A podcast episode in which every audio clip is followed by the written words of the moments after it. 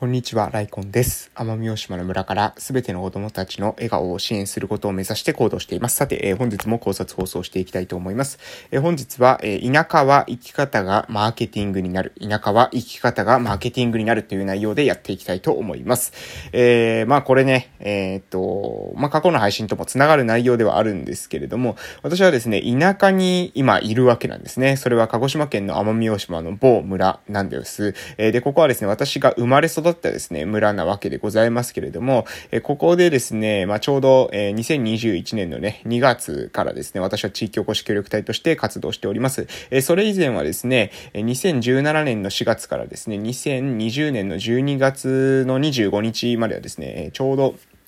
ずっとですね、えー、福岡のですね、えー、西区にあります病院の方で、え、勤めていたわけでございます。えー、で、現在はですね、まあ、地元に帰ってきているわけなんですけれども、まあ、その福岡にいてですね、ここに来て、えー、いろんなことをですね、学びながら、えー、感じることなんですけれども、えー、それはですね、えー、都会とですね、田舎ではですね、その、なんていうのかな、マーケティング、えー、ブランディングなどのやり方がですね、えかなりですね、異なるんじゃないかなっていうふうに個人的には思ってているわけです。えー、で、えー、特にですね、これは、あの、田舎なんですけれども、田舎はですね、生き方がですね、生き方自体がですね、その、マーケティングになっていくんですよ。これがね、わかるかどうかっていうことが結構大きいんじゃないかなと私は思ってます。えー、つまりこれなぜ田舎はですね、生き方自体がマーケティング、え、ブランディングにつながっていくのかっていうと、それはですね、すなわち、田舎っていうのはですね、えー、自分の行動がですね、まあ、ある種、その、筒抜けなんですよ。周りに。えー、で、これね、本当にですね、その、インターネット社会って、なんかちょっとこう、歪んでる側面がありまして、物理的なですね、距離っていうものを、なんていうかな、あの、ネット上の社会ってこう反映しないですよね。それ、まあ、よし、えー、良きも悪きもあるわけなんですけども、世界中の、えー、人と繋がれていて、で、世界中の、えー、同じようなことにですね、関心を持っている人っていうのが、世界の反対側でも繋がる一方、えー、家の隣に住んでいてもですね、えー、その人とは会わなければ、なかなかコミュニケーションを取らないということに、えー、まあ、都会はね、なりがちなんだと思うんですけれども、田舎はですね、そうじゃないんですよ。田舎っていうのはですね、えー、もう本当に近所の人のみんな顔と名前がわかると。で、その上で、えー、あの人はこの人と親戚だとか、あの人はこの人とえ兄弟だ、家族がこう、こうで、子供がどうで、ああでとかっていうことも、まあ全部ですね、大体筒抜けなわけでございます。ですので、その行動が知られやすい、個人の行動が知られやすいので、どんな生き方、えをしているのか、うん。え、っていうことがですね、非常にですね、その人が何か例えば商品とかサービスを作った時に、え、その商品とサービスのクオリティ以上に下手したらですね、重要視されるっていうことですね。え、個人の行動が知られやすい。えですので、どんな生き方の人とビジネスで関わりたいのかっていうことをですね、自分が、え体現していく必要があると思います。これのどういうことかというと、自分の生き方においてですね、〇〇が好きである。〇〇な性格であるっていうこと自体がですね、その商品とかサービススにも乗っかってくる可能性がかなりあるということですね。えー、例えばですよ、まあ、あの、日頃から、まあ、なんだろう、あの、そうですね。日頃から教育に関心がある様子では全然ないにもかかわらず、教育のビジネスを始めるとすると、まあ、例えば塾とかですかね。そういったことを始めたときに、いやもう、あれ実は教育なんか興味ないはずなのに何か金儲けを企んでるに違いない、みたいな感じになるわけですよね。えー、例えば都会だったらですね、その学習のその教材の質とかですね、教えた後にどれだけ結果にコミットできるのか、みたいなことだけがですね、評価されると思うんですけれども、田舎ではですね、そうはいかないわけです。。そうはいかずに、その人がどういったパーソナリティなのか、どういった考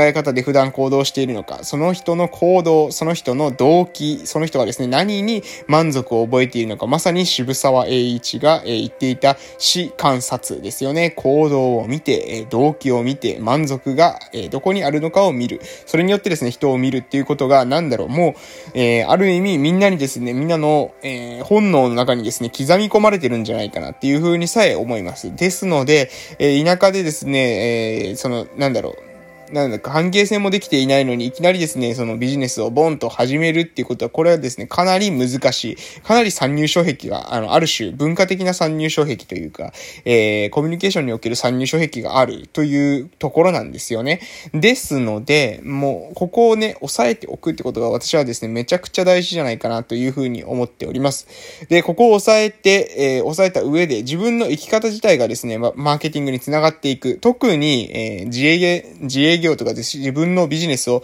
持っている方はですね、強く意識していただきたいと思います。田舎で、えー、そのまあ、そのプライベートがあってないような地域であればですね、あなたがどういった生き方を普段しているのか、どういった発言をしているのか、それを非常にですね、周りの人たちは注目していますよと。まあ私自身のことで言いますと、私はですね、周りと思ったことはですね、スパスパ言うんですね。えー、もうはっきり、えー、申し上げるわけです。まあね、あの、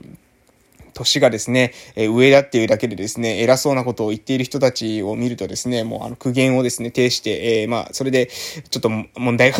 起きることもあるわけなんですけれども、でもね、あの、堂々と意見を言うと、自分の意見を持って意見を言うっていうことは多分伝わってると思うんですよね。あの、何ですか、忖度してですね、ごますって生きてるっていう風には周りの人からも見られてないと思うんですよ。なので、えー、その、えー、そういった自分であるからこそですね、伝えることができるメッセージとかですね、そういった自分だからこそやる、えー、ビジネスに、え生まれるですね、影響っていうものもあると思うんです。これはもちろんプラスマイナスあると思いますよ。逆に周りの人のですね、その顔色を、え伺ってですね、周りの人と、え調整してしてですね、ペコペコすることの方がですね、うまくいく場面っていうのも確かにあるでしょう。ただし、自分のその生き方っていうものがですね、どの道、どの道ですよ。どの道、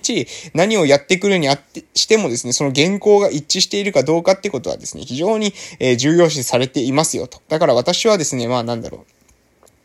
う。うん。まあ私は私なりのその生き方に基づいて、で、それとですね、原稿を一致させた、えー、ことをですね、していけばいいと思うんですよね。うん。まあ今の段階ではね、やっぱりこう、新参者というか、若者で帰ってきたばっかりの人間が、えー、いろんなことをですね、口出しをするとですね、偉そうだとか何も分かってないくせにみたいなことにですね、なるわけですよ。まあでもね、何も分かってないくせにって言いながらもですね、その理屈っていうよりはやっぱ感情の問題なんですよね。どちらかというと、今まで自分たちが10年も20年もですね、えー、かけて、えー、なかなかですね、えー、その直視できなかった課題みたいなものに私がどんどんメスをですね、切り込んでいくと、えー、なんかね、自分たちが怠けているみたいな気がしてですね、それを、がなんか一番感情的にですね、その、なんだろう、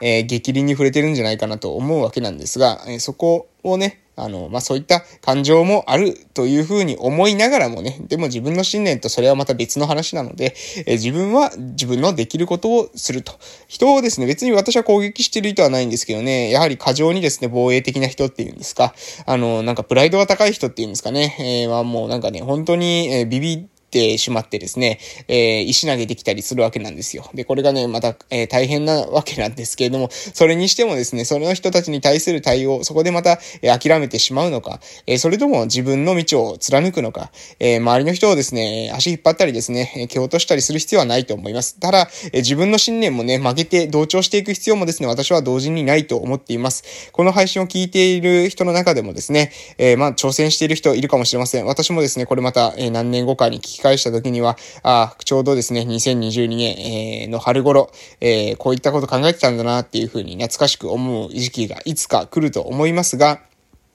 えー、今ですね、私が思っているのは、とにかく、うん、自分の信念を持つということ。そしてその信念と周りの人がですね、ぶつかることがあったとしてもですね、決して安易に、えー、周りが言っているからという理由だけで自分の信念を曲げるようなことがあってはならないんじゃないか。それをするとですね、もう曲げ、ま、なんていうかね、えー、信念曲げ癖がですね、つけ、ついてしまうんじゃないかなというふうに思います。信念が曲がってしまえば、それは見られています。周りの人から。それがマーケティングにつながってきます。ブランディングにもつながってくると思います。これからの社会というのはですね、どういうふうに生きるのか、これがですね、まさに、えー、そのライフが、えー、ワークとですね、ライフとワークフバランス、ライフワークバランスと言われてますけども、ある種、そのライフとワークがつながってくる。うん、特にこれは、えー、給料をもろ、もらう、勤めるっていう働き方だけではなくて、自分の仕事を生み出す、自分が、えー、自分の個人の事業として何かを起こしていく、ビジネスを起こしていく人にとっては、その会社の代表もしくはその会社で、えー、偉いポジションについていく、上のポジションについていく人であれば、その生き方が、自体がですね、そのビジネスにも影響してくる、そういったことが、え今後ですね、起きてくるんじゃないかなと思います。どれだけ自分の信念を持って、どれだけ自分の信念に基づいて行動して、そして、なおかつ結果を出していけるか、これが非常に重要視されると思います。1年、2年ではですね、もしかしたら評価されないかもしれません。でもね、5年、10年見据えてですね、行動していけば必ずですね、えー、まあその思い通ずればですね、えー、岩もですね、貫くみたいなですね、昔の言葉もあったかと思いますけれども、私もね、そうだと思っております。周りの人からね、え、どんなことを言われるかわかりません。私もね、いろんなこと言われてます。でも、いろんなこと言われても、それでブレてはいけないと自分で思っています。えー、できることをやる。えー、周りの人からね、えー、の意見っていうものを気にしすぎない。まあ、こういった意見があるんだな、こういった情報があるんだな、それは、え耳に留めてもいいかと思います。でも、それによって軸をぶらし、ぶらし始めてはですね、もう結局周りの人と一緒のようなことしかできません。周りの人と一緒のようなことをあなたがするんであれば、それをあなたがする必要はないわけです。一緒のことなんだったらね、別に自分以外でもする人はいっぱいいるわけなので、あなたができることに集中して、で、自分の信念、価値観、基づいてですね、そして自分の強みを活かしながら活動していただけたらなと思っておりますし、私もね、そういった活動を今後も継続していきたいなというふうに思っております。ということで今日の内容は、え田舎はですね、生き方がマーケティングになりますよと。